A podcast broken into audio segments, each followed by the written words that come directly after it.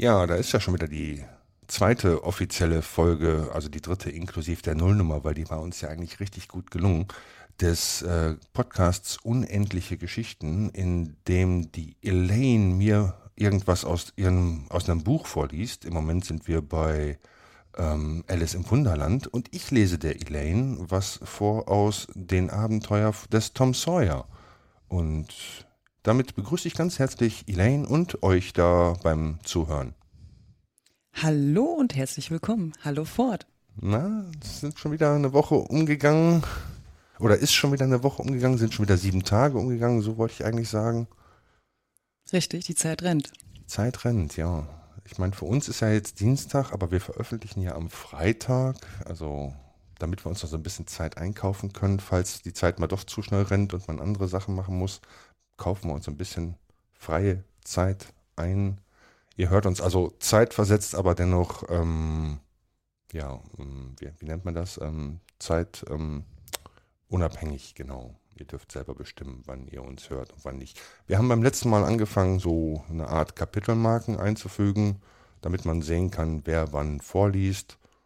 So könnt ihr dann vorspulen oder zurückspulen, falls ihr nochmal die Story neu hören wollt oder einfach skippen wollt je nachdem, wie euch beliebt.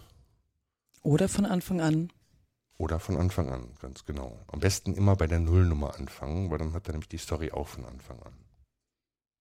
Das ist richtig.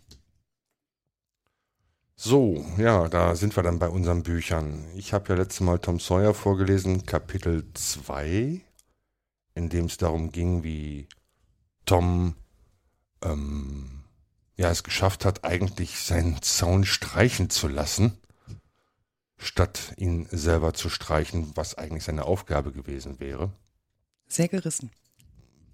Und anschließend auch noch reich geworden damit, ne? Absolut. Ja, und dann ist die Geschichte ja eigentlich zu Ende gewesen, also nachdem er sein Reichtum gezählt hat. Und somit fängt dann auch direkt das dritte Kapitel an. Tom präsentierte sich Tante Polly, welche in einem gemütlichen, zugleich als Schlaf-, Frühstücks- und Speisezimmer dienenden Raum am offenen Fenster saß und fleißig mit Handarbeit beschäftigt gewesen war. Die balsamische Sommerluft, die vollkommene Ruhe, Blumenduft und Summen der Bienen, alles hatte seine Wirkung geübt. Sie war über ihrer Beschäftigung eingenickt. Sie hatte nur die Katze zur Gesellschaft gehabt, und die schlief in ihrem Korb. Die Brille hatte sie, also Tante Polly, zur Vorsicht auf ihren grauen Kopf weiter hinaufgeschoben. Sie mochte geglaubt haben, Tom sei längst wieder flüchtig geworden und wunderte sich nun, ihn ungeniert neben sich sitzen zu sehen. Darf ich jetzt spielen gehen, Tante? fragte Tom unschuldig. Was? Schon wieder? Was hast du denn heute getan? Alles fertig, Tante. Tom, lüg nicht, ich glaub's nicht. Ich lüg aber nicht, Tante. Es ist alles fertig. Tante Polly setzte kein besonderes Vertrauen in seine Beteuerungen. Sie ging hinaus, um selbst zu sehen, und sie wäre zufrieden gewesen, hätte sie zwanzig Prozent von Toms Worten wahr gefunden. Als sie sah, dass wirklich der ganze Zaun gestrichen und nicht nur leicht gestrichen, sondern gründlich und mehrfach mit Farbe bedeckt und noch ein Stück Boden obendrein eine Farbschicht abbekommen hatte, war ihr Erstaunen unaussprechlich. Sie sagte, na, das hätte ich nicht für möglich gehalten. Ich sehe, Tom, du kannst arbeiten, wenn du willst. Und dann dämpfte sie das Kompliment, indem sie hinzufügte, aber es ist mächtig selten, dass du willst. Leider. Es ist gut, geh jetzt ins Spiel.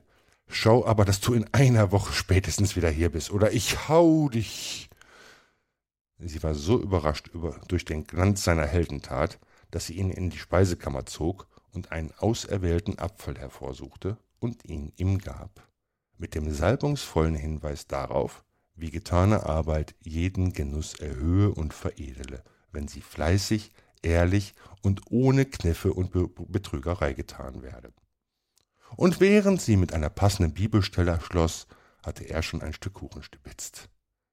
Dann hüpfte er davon und sah Sid gerade die Außentreppe hinaufklettern, die auf einen Hinterraum im zweiten Boden führte. Erdklumpen waren genug vorhanden, und im nächsten Moment sausten eine ganze Menge durch die Luft. Sie fielen wie ein Hagelgewitter um Sid herum nieder, und bevor Tante Polly ihre überraschten Lebensgeister sammeln konnte und zu Hilfe eilen, hatten schon sechs oder sieben Geschosse ihr Ziel erreicht, und Tom war über den Zaun und davon. Es war zwar eine Tür in demselben, aber wie man sich denken kann, hatte Tom es viel zu eilig, um da durchzugehen. Er fühlte sich erleichtert, nun er sich mit Sid wegen dessen Verrats auseinandergesetzt und ihm eine tüchtige Lektion gegeben hatte. Tom, um, Tom umging einen Häuserblock und gelangte in eine schlammige Allee, die zu Tante Pollys Kuhstall führte. Tom machte sich schleunigst aus dem Gebiet, wo Gefangenschaft und Strafe drohten, und strebte den öffentlichen Spielplatz des Dorfes zu, wo sich zwei feindliche Truppen von Knaben Rendezvous geben sollten, nach vorhergegangener Verabredung. Tom war der Anführer der einen, sein Busenfreund Joe Harper kommandierte die andere. Diese beiden großen Generale ließen sich nicht herab, selbst zu kämpfen, das schickt sich für den großen Haufen, sondern saßen zusammen auf einem Hügel und leiteten die Operationen durch Befehle an die Unterführer. Toms Armee gewann einen großen Sieg nach einer langen, hartnäckigen Schlacht. Dann wurden die Toten beerdigt, die Gefangenen ausgetauscht, die Bestimmungen für das nächste Zusammentreffen getroffen und der Tag dafür festgesetzt, worauf sich die Armeen in Kolonnen formierten und zurückmarschierten. Tom marschierte allein nach Haus. Als er an dem Hause des Jeff Thatcher vorbeikam, sah er im Garten ein unbekanntes Mädchen. Ein liebliches, kleines, blauäugiges Geschöpf mit hellem, in zwei Zöpfen gebundenem Haar, weißem Sommerkleid und gestickten Höschen. Der ruhmreiche Held fiel, ohne einen Schuss getan zu haben. Eine gewisse Amy Lawrence war mit einem Schlage aus seinem Herzen verstoßen und ließ nicht einmal eine Erinnerung daran zurück. Er hatte sie bis zum Wahnsinn zu lieben geglaubt. Seine Liebe war ihm als Anbetung erschienen, und nun zeigte es sich, dass es nur eine schwache, unbeständige Neigung gewesen sei. Er hatte durch Monate um sie geseufzt, sie hatte seine Liebe vor kaum einer Woche erst mit ihrer Gegenliebe belohnt. Er war vor kurzen sieben Tagen noch der glücklichste und stolzeste Bursche der Welt gewesen, und jetzt in einem Augenblick war sie gleich irgendeiner beliebigen Fremden, der man flüchtig begegnet ist, aus seinem Herzen verschwunden. Er betrachtete diesen neuen Engel mit glänzenden Augen, bis er merkte, dass sie ihn entdeckt habe. Dann stellte er sich, als wisse er gar nichts von ihrer Anwesenheit, und begann dann, nach rechter Jungensmanier, sich zu spreizen, um ihre Bewunderung zu erregen. Diese Torheiten trieb er eine Weile, schielte dann hinüber und sah, dass das kleine Mädchen sich dem Hause zugewandt hatte. Tom kletterte auf den Zaun und balancierte oben herum, machte ein trübseliges Gesicht und hoffte, sie werde sich dadurch zu längerem Verweilen bewegen lassen. Sie blieb auch einen Augenblick stehen, dann ging sie weiter der Tür zu. Tom stieß einen tiefsten Seufzer aus, als sie die Türschwelle betrat, aber seine Miene hellte sich auf, leuchtete vor Vergnügen, denn sie hatte in dem Moment, ehe sie verschwand, ein Stiefmütterchen über den Zaun geworfen. Tom rannte herzu und blieb dicht vor der Blume stehen, beschattete seine Augen und schaute die Straße hinunter, als hätte er dort irgendetwas von größtem Interesse entdeckt. Dann nahm er einen Strohhalm auf und begann ihn auf der Nase zu balancieren, indem er den Kopf zurückwarf. So, sich rechts und links drehend, kam er der Blume immer näher. Schließlich ruhte sein bloßer Fuß darauf, seine Zehen nahmen sie auf, und er hüpfte mit seinem Schatz davon und verschwand um die nächste Ecke. Aber nur für eine Minute, bis er die Blume unter seiner Jacke versteckt hatte, auf seinem Herzen oder auf dem Bauch, denn er war in der Anatomie nicht sehr bewandert und durchaus auch nicht kritisch. Dann kehrte er zurück, lungerte auf seinem Zaun herum und ließ seine Augen nach ihr herumspazieren, bis die Nacht anbrach. Aber die Kleine ließ sich nicht wiedersehen. Tom tröstete sich mit dem Gedanken, dass sie hinter irgendeinem Fenster gestanden und von seinen Aufmerksamkeiten Notiz genommen habe. Endlich ging er nach Hause, den Kopf voll angenehmer Vorstellungen. Während des ganzen Abendessens war er so geistesabwesend, dass sich seine Tante wunderte, was ihn in ihn gefahren sein könnte. Er bekam wegen seiner Beschießungen Sids Schelte und schien sich weiter gar nichts daraus zu machen. Er versuchte, seiner Tante vor der Nase Zucker zu stehlen und bekam was auf die Finger. Er sagte, Tante, du schlägst Sid nie, wenn er sowas macht. Na, Sid treibt's auch nicht so arg wie du. Du würdest den ganzen Tag im Zucker sein, wenn ich nicht aufpasste. Gleich darauf ging sie in die Küche, und Sid, auf seine Unverletzlichkeit pochend, griff nach der Zuckerdose mit einer Selbstüberhebung gegen Tom, die diesem unerträglich dünkte. Aber Sids Finger glitten aus und die Zuckerdose fiel auf den Boden und zerbrach. Tom war außer sich vor Vergnügen, so außer sich, dass er sogar seine Zunge im Zaum hielte und verstummte. Er nahm sich vor, kein Wort zu sagen, auch nicht, wenn seine Tante wieder hereinkomme, so lange, bis sie frage, wer dieses Verbrechen begangen habe. Dann wollte er es sagen, und niemand auf der Welt so, würde so glücklich sein wie er, wenn dieser Musterknabe auch einmal was auf die Pfoten bekam. Er war so voll Erwartung, dass er sich kaum zurückhalten konnte, als die alte Dame dann kam und vor den Scherben stand und Zornesblitze über den Rand ihrer Brille schleuderte. Er sagte zu sich, jetzt kommt's, und im nächsten Augenblick zappelte er auf dem Fußboden. Eine drohende Hand schwebte über ihm, um ihn nochmals zu treffen. Tom brüllte, Halt, halt, warum prügelst du mich? Sid hat sie zerbrochen. Tante Polly hielt erschrocken inne, und Tom sah sofort, dass sich das Mitleid bei ihr zu regen begann. Aber sie sagte nur, Auf, ich denke, bei dir schadet kein Schlag. Du hast manches auf dem Kerbholz, wofür du keine Prügel bekommen hast. Dann aber empfand sie doch Reue und hätte gerne etwas Liebevolles, Versöhnendes gesagt. Aber sie dachte, das könne als Zugeständnis ihres Unrechts gelten, und dadurch würde die Disziplin leiden. So schwieg sie und ging betrübten Herzens ihren Geschäften nach. Tom verkroch sich in einen Winkel und wühlte in seinen Leiden. Er wusste, dass seine Tante innerlich vor ihm auf den Knien lag. Er fühlte wilde Genugtuung bei diesem Gedanken. Er würde sich nichts merken lassen und nichts dergleichen tun. Er wusste, dass liebevolle Blicke auf ihm ruhten, aber er spielte den Gleichgültigen. Er stellte sich vor, wie er krank oder tot daliege und seine Tante händeringend über ihm um ein verzeihendes Wort bettelnd, aber er würde sich abwenden und sterben, ohne das Wort zu sagen. Was würde sie dann wohl empfinden?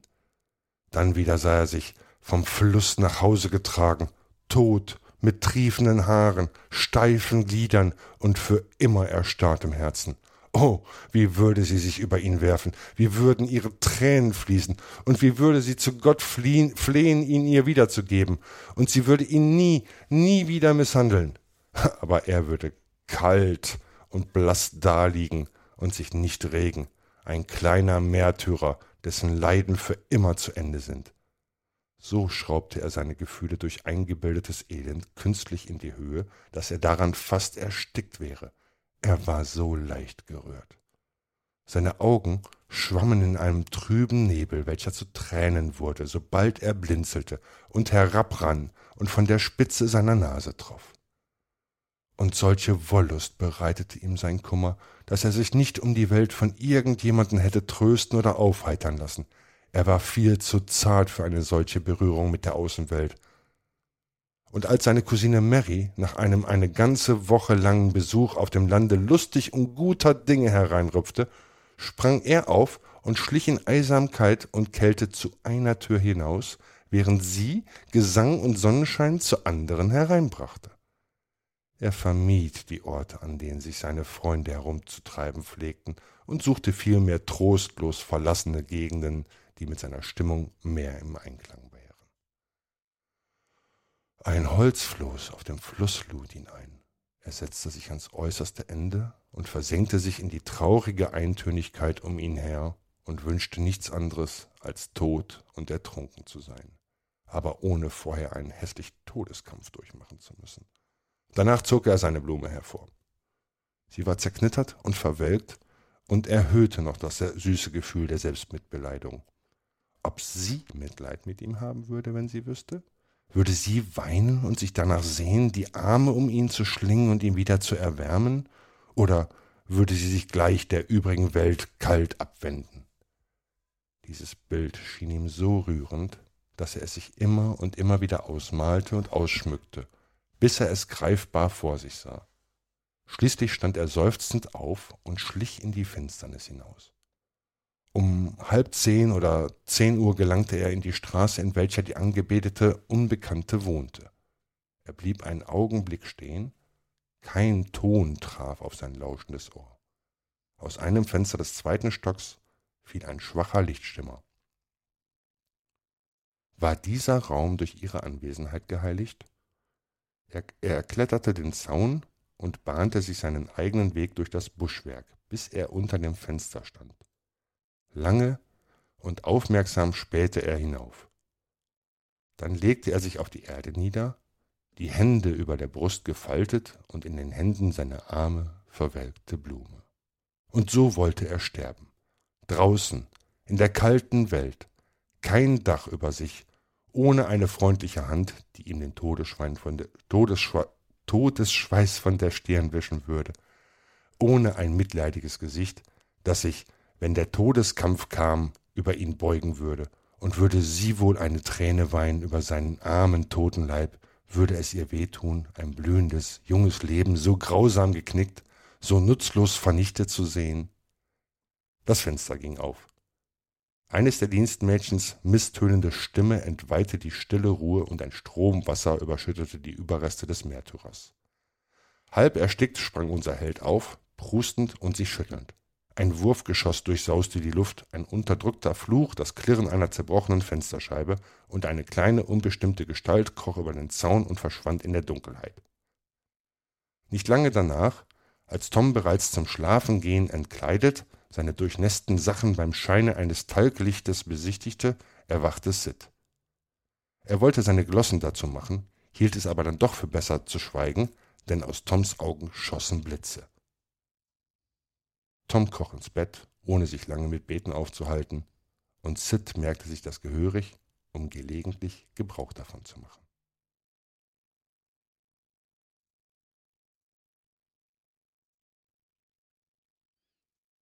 Spannendes Kapitel. Ja. So schön mit Gegensätzen. Also Ja. krass. So tödlich verliebt ist in eine total unbekannte Schönheit, das kenne ich. Echt? Ja, das, oh, ich war früher genauso. Ach. Aber bei dem Kapitel merkt man diesen Gegensatz. So, Es fängt zuerst an und dann trifft er sie und ist total happy und äh, seine alte Liebe vergessen. Aber ruckzuck, Und- ne? Sofort. Ja. So, gab's nicht mehr. Genau, gestrichen. Und dann diese, diese krasse Wendung mit den Gedanken, wie würde denn äh, die Tante reagieren, wenn er nicht mehr, äh, wenn er sterben würde und ist schon heftig. Ja, er hat eine unheimlich gute Fantasie, so, ne? Malt sich Sachen ganz intensiv aus, wie das so sein Absolut. könnte. Ja. Ist natürlich jetzt von der Stimmung her totaler Breaker, wenn ich jetzt mit meiner Geschichte komme. Mit Alice im Wunderland. Für die, die erst jetzt zugeschaltet haben, kurz vorweg, das zweite Kapitel endete damit, dass ja Alice total viel geweint hat und einen Riesensee damit erzeugt hat. Und da sind ganz, ganz viele Tiere reingefallen, weil sie ja nicht durch das Tor kam. Erst war sie zu groß, dann war sie zu klein, dann hat sie einen Schlüssel vergessen. Und dann hat sie eine Maus getroffen und mit der Maus ist sie dann zum Strand geschwommen und wollte dann der Geschichte der Maus zuhören und alle anderen Tiere, die mit in diesen Tränenpool, so nannte er sich im zweiten Kapitel, gefallen waren, nahmen auch Kurs auf den Strand und da beginnt das dritte Kapitel. Kaukusrennen und was daraus wird. Es war in der Tat eine wunderliche Gesellschaft, die sich am Strande versammelte, die Vögel mit triefenden Federn, die übrigen Tiere mit fest einliegendem Fell, alle durch und durch nass, verstimmt und unbehaglich. Die erste Frage war, wie sie sich trocknen könnten. Es wurde eine Beratung darüber gehalten, und nach wenigen Minuten kam es Alice ganz natürlich vor, vertraulich mit ihnen zu schwätzen, als ob sie ihr ganzes Leben lang gekannt hätte. Sie hatte sogar eine lange Auseinandersetzung mit dem Papagei, der zuletzt etwas brummig wurde und nur noch sagte, Also ich bin viel älter als du, das solltest du besser wissen. Dies wollte Alice nicht zugeben und fragte nach seinem Alter. Und Da der Papagei es durchaus nicht sagen wollte, so blieb die Sache unentschieden. Endlich rief die Maus, welche eine Person von Gewicht unter ihnen zu sein schien. Setzt euch alle bitte hin und hört mir zu. Ich will euch bald trocken machen. Alle setzten sich sogleich in einen großen Kreis nieder, die Maus in der Mitte. Alice hatte die Augen erwartungsvoll auf sie gerichtet, denn sie war überzeugt, sie werde sich entsetzlich erkälten, wenn sie nicht bald sehr trocken werden würde. Hm, sagte die Maus mit wichtiger Miene. Seid ihr alle soweit? Es ist das Trockenste, worauf ich mich besinnen kann. Alle still, wenn ich bitten darf. Wilhelm der Eroberer, dessen Ansprüche vom Papst begünstigt wurden, fand bald Anhang unter den Engländern, die einen Anführer brauchten und die in jener Zeit sehr an Usurpation und Eroberung gewöhnt waren, Edwin und Morca, Grafen von Messia und Northumbria. Ah, sagte der Papagei und schüttelte sich. Also bitte, ich bitte um Verzeihung, sprach die Maus mit gerunzelter Stirne, aber sehr höflich. Bemerken Sie etwas? Ich nicht, erwiderte schnell der Papagei. Es kam mir aber so vor, sagte die Maus. Ich fahre fort. Edwin und Morka, Grafen von Messia und Northumbria, erklärten sich für ihn, und selbst Stigand, der patriotische Erzbischof von Canterbury, fand es ratsam. Was denn? unterbrach die Ente. Fand es, sagte die Maus ziemlich aufgebracht. Du wirst doch wohl wissen, was das bedeutet. Ich weiß das sehr wohl, was das bedeutet, wenn ich etwas finde, sagte die Ente. Es ist sehr gewöhnlich ein Frost oder ein Wurm. Die Frage ist, was fand der Erzbischof? Die Maus beachtete die Frage nicht, sondern fuhr hastig fort. Fand es ratsam, von Edgar Arteling begleitet, Willem entgegenzugehen und ihm die Krone anzubieten. Willems Benehmen war zuerst gemäßigt, aber die Unverschämtheit seiner Normannen. Wie steht's jetzt, Liebes? fuhr sie fort, sich an Alice wendend. Noch ganz ebenso nass, sagte Alice schwermütig. Es scheint mich gar nicht trocken zu machen. Ja, also in diesem Fall, sagte der Dodo feierlich, indem er sich erhob, stelle ich den Antrag, die Versammlung sich zu vertagen und zur unmittelbaren Anwendung von wirksamen Mitteln zu schreiten. Sprich deutlich, sagte der Adler. Ich verstehe den Sinn von deinen langen Wörtern nicht, und ich wette, du auch nicht. Und der Adler bückte sich, um ein Lächeln zu verbergen. Einige der anderen Vögel kicherten hörbar. Also was ich jetzt sagen wollte, sprach der Dodo im gereizten Tone, war, dass das beste Mittel, uns zu trocknen, ein Kaukusrennen wäre. Was ist denn ein Kaukusrennen? sagte Alice. Nicht, dass ihr viel daran lag, es zu wissen, aber der Dodo hatte angehalten, als ob er eine Frage erwarte, und niemand anders schien aufgelegt zu reden. Nun, sagte der Dodo, die beste Art, es zu erklären, ist es zu spielen. Und da ihr vielleicht das Spiel selbst einen Winternachmittag versuchen möchtet, so will ich erzählen, wie der Dodo es anfing. Erst bezeichnete er die Bahn eine Art Kreis. Also es kommt nicht so genau auf die Form an, sagte er. Und dann wurde die ganze Gesellschaft hier und da auf der Bahn aufgestellt. Es wurde kein 1, 2, 3 fort gezählt, sondern sie fing an zu laufen. Und wenn es ihnen einfiel, hörten sie auf und es, äh, Entschuldigung, so dass es nicht leicht zu entschieden war und das Rennen zu Ende war. Als sie jedoch ungefähr eine halbe Stunde gerannt und völlig ausgetrocknet waren, rief der Dodo plötzlich, das Rennen ist aus. Und sie drängten sich um ihn, außer Atem, mit der Frage, aber wer hat gewonnen? Diese Frage konnte der Dodo nicht ohne tiefes Nachdenken beantworten, und er saß lange mit einem Finger an der Stirn gelegt, die Stellung, in der ihr meistens Shakespeare in seinen Bildern seht, während die übrigen schweigend auf ihn warteten. Endlich sprach der Dodo, jeder hat gewonnen und alle sollen Preise haben. Aber wer soll die Preise geben? fragte ein ganzer Chor von Stimmen. Versteht Sie, sagte der Dodo mit dem Finger auf Alice zeigend, und zugleich umgab sie die ganze Gesellschaft, alle durcheinander rufend Preise, Preise. Alice wusste nicht im geringsten, was da zu tun sei. In ihrer Verzweiflung fuhr sie mit der Hand in die Tasche und zog eine Schachtel Zuckerplätzchen hervor. Glücklicherweise war das Salzwasser nicht hineingedrungen. Die verteilte sie als Preise. Sie reichten gerade herum, eins für jeden. Ja, aber sie muss doch selbst auch einen Preis bekommen, wisst ihr? sagte die Maus. Verstehtlich, entgegnete der Dodo ernst. Was hast du noch in der Tasche? fuhr er zu Alice gewandt fort. Nur ein Fingerhut, sagte Alice traurig. Reiche ihn mir herüber, versetzte der Dodo. Darauf versammelten sich wieder alle um sie, während der Dodo ihr den Fingerhut feierlich überreichte mit den Worten Wir bitten, Sie wollen uns gütig in der Annahme dieses eleganten Fingerhutes beehren. Und als er diese Rede beendigt hatte, folgte allgemeines Beifallklatschen. Alice fand dies alles höchst albern, aber die gesamte Gesellschaft sah so ernst aus, dass sie sich nicht zu lachen getraute. Da ihr kein passendes, keine, keine passende Antwort einfiel, verbeugte sie sich einfach und nahm den Fingerhut ganz ehrbar in Empfang. Nun mussten zunächst die Zuckerplätzchen verzehrt werden, was wenig Lärm und Verwirrung hervorrief. Die großen Vögel nämlich beklagten sich, dass sie nichts schmecken konnten. Die kleinen aber verschluckten sich und mussten auf dem Rücken geklopft werden. Endlich war auch dies vollbracht, und alle setzten sich im Kreis herum und drangen in das Mäuselein, noch etwas zu erzählen. Du hast mir deine Geschichte versprochen, sagte Alice. Und woher kommt es, dass du K und H nicht leiden kannst? fügte sie leise hinzu, um nur das niedliche Tierchen nicht wieder böse zu machen. Ach, sagte das Mäuslein, ihr macht euch ja aus einem Erzählen doch gar nichts, wenn ich irgendwas sage. Ich bin euch mit meiner Geschichte zu langschwänzig und so tragisch. Dabei sah sie Alice fragend an.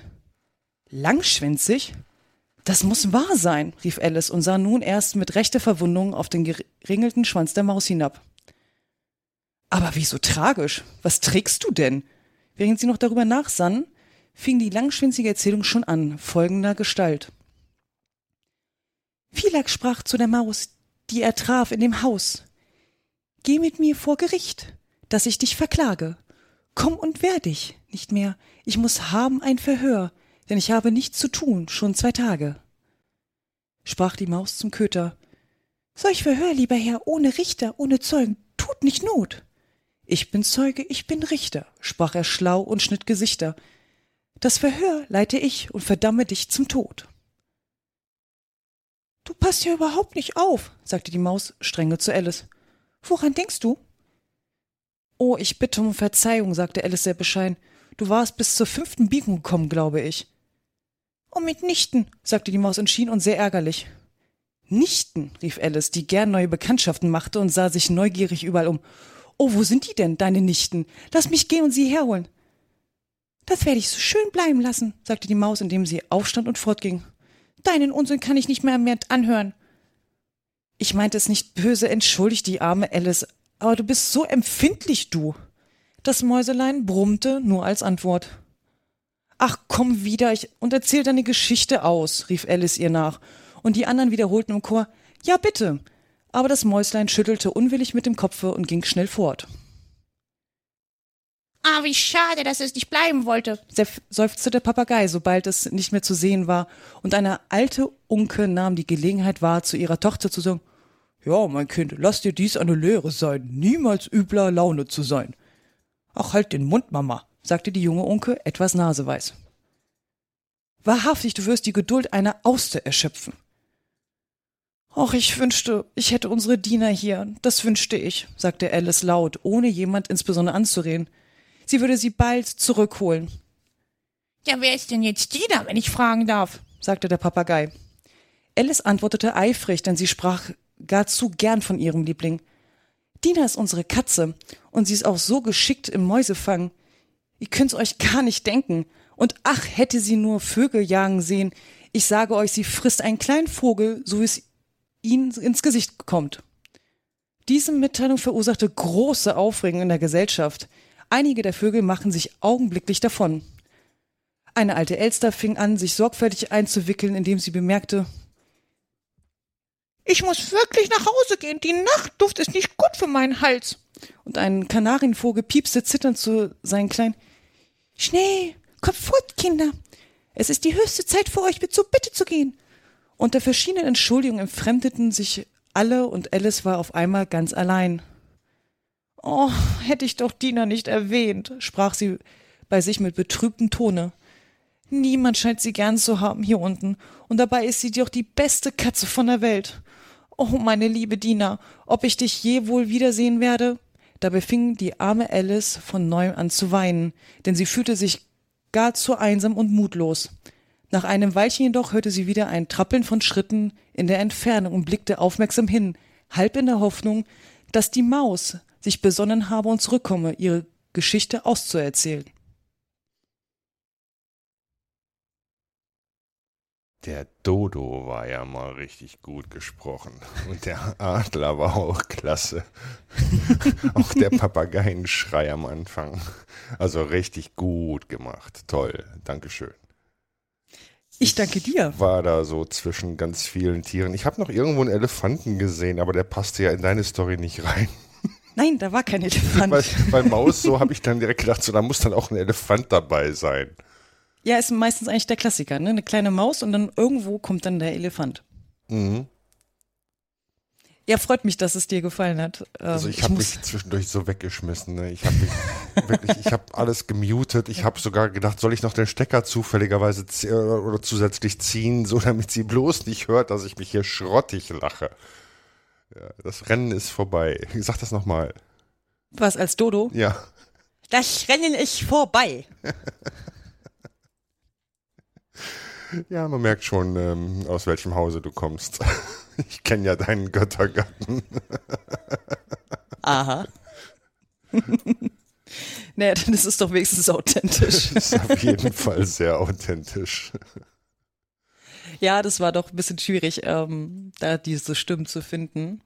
Und vor allem dann wirklich in der richtigen Stelle auch dann dementsprechend die richtige Stimme, also für mich in Häkchen die richtige Stimme zu setzen. Ähm, weil irgendwann fängst du halt an, nur noch so zu quatschen. Ne? Und denkst, ach Mensch, da ist ja gar nicht mehr der Dodo. Zum Beispiel. Oder Ja, halt die ja. Ente oder. Ja, ja. Nee, aber freut mich, wenn es dir gefallen hat. Jetzt überlege ich ja nur ganz derbe, was will uns denn der Autor mit der Geschichte erzählen? Ja.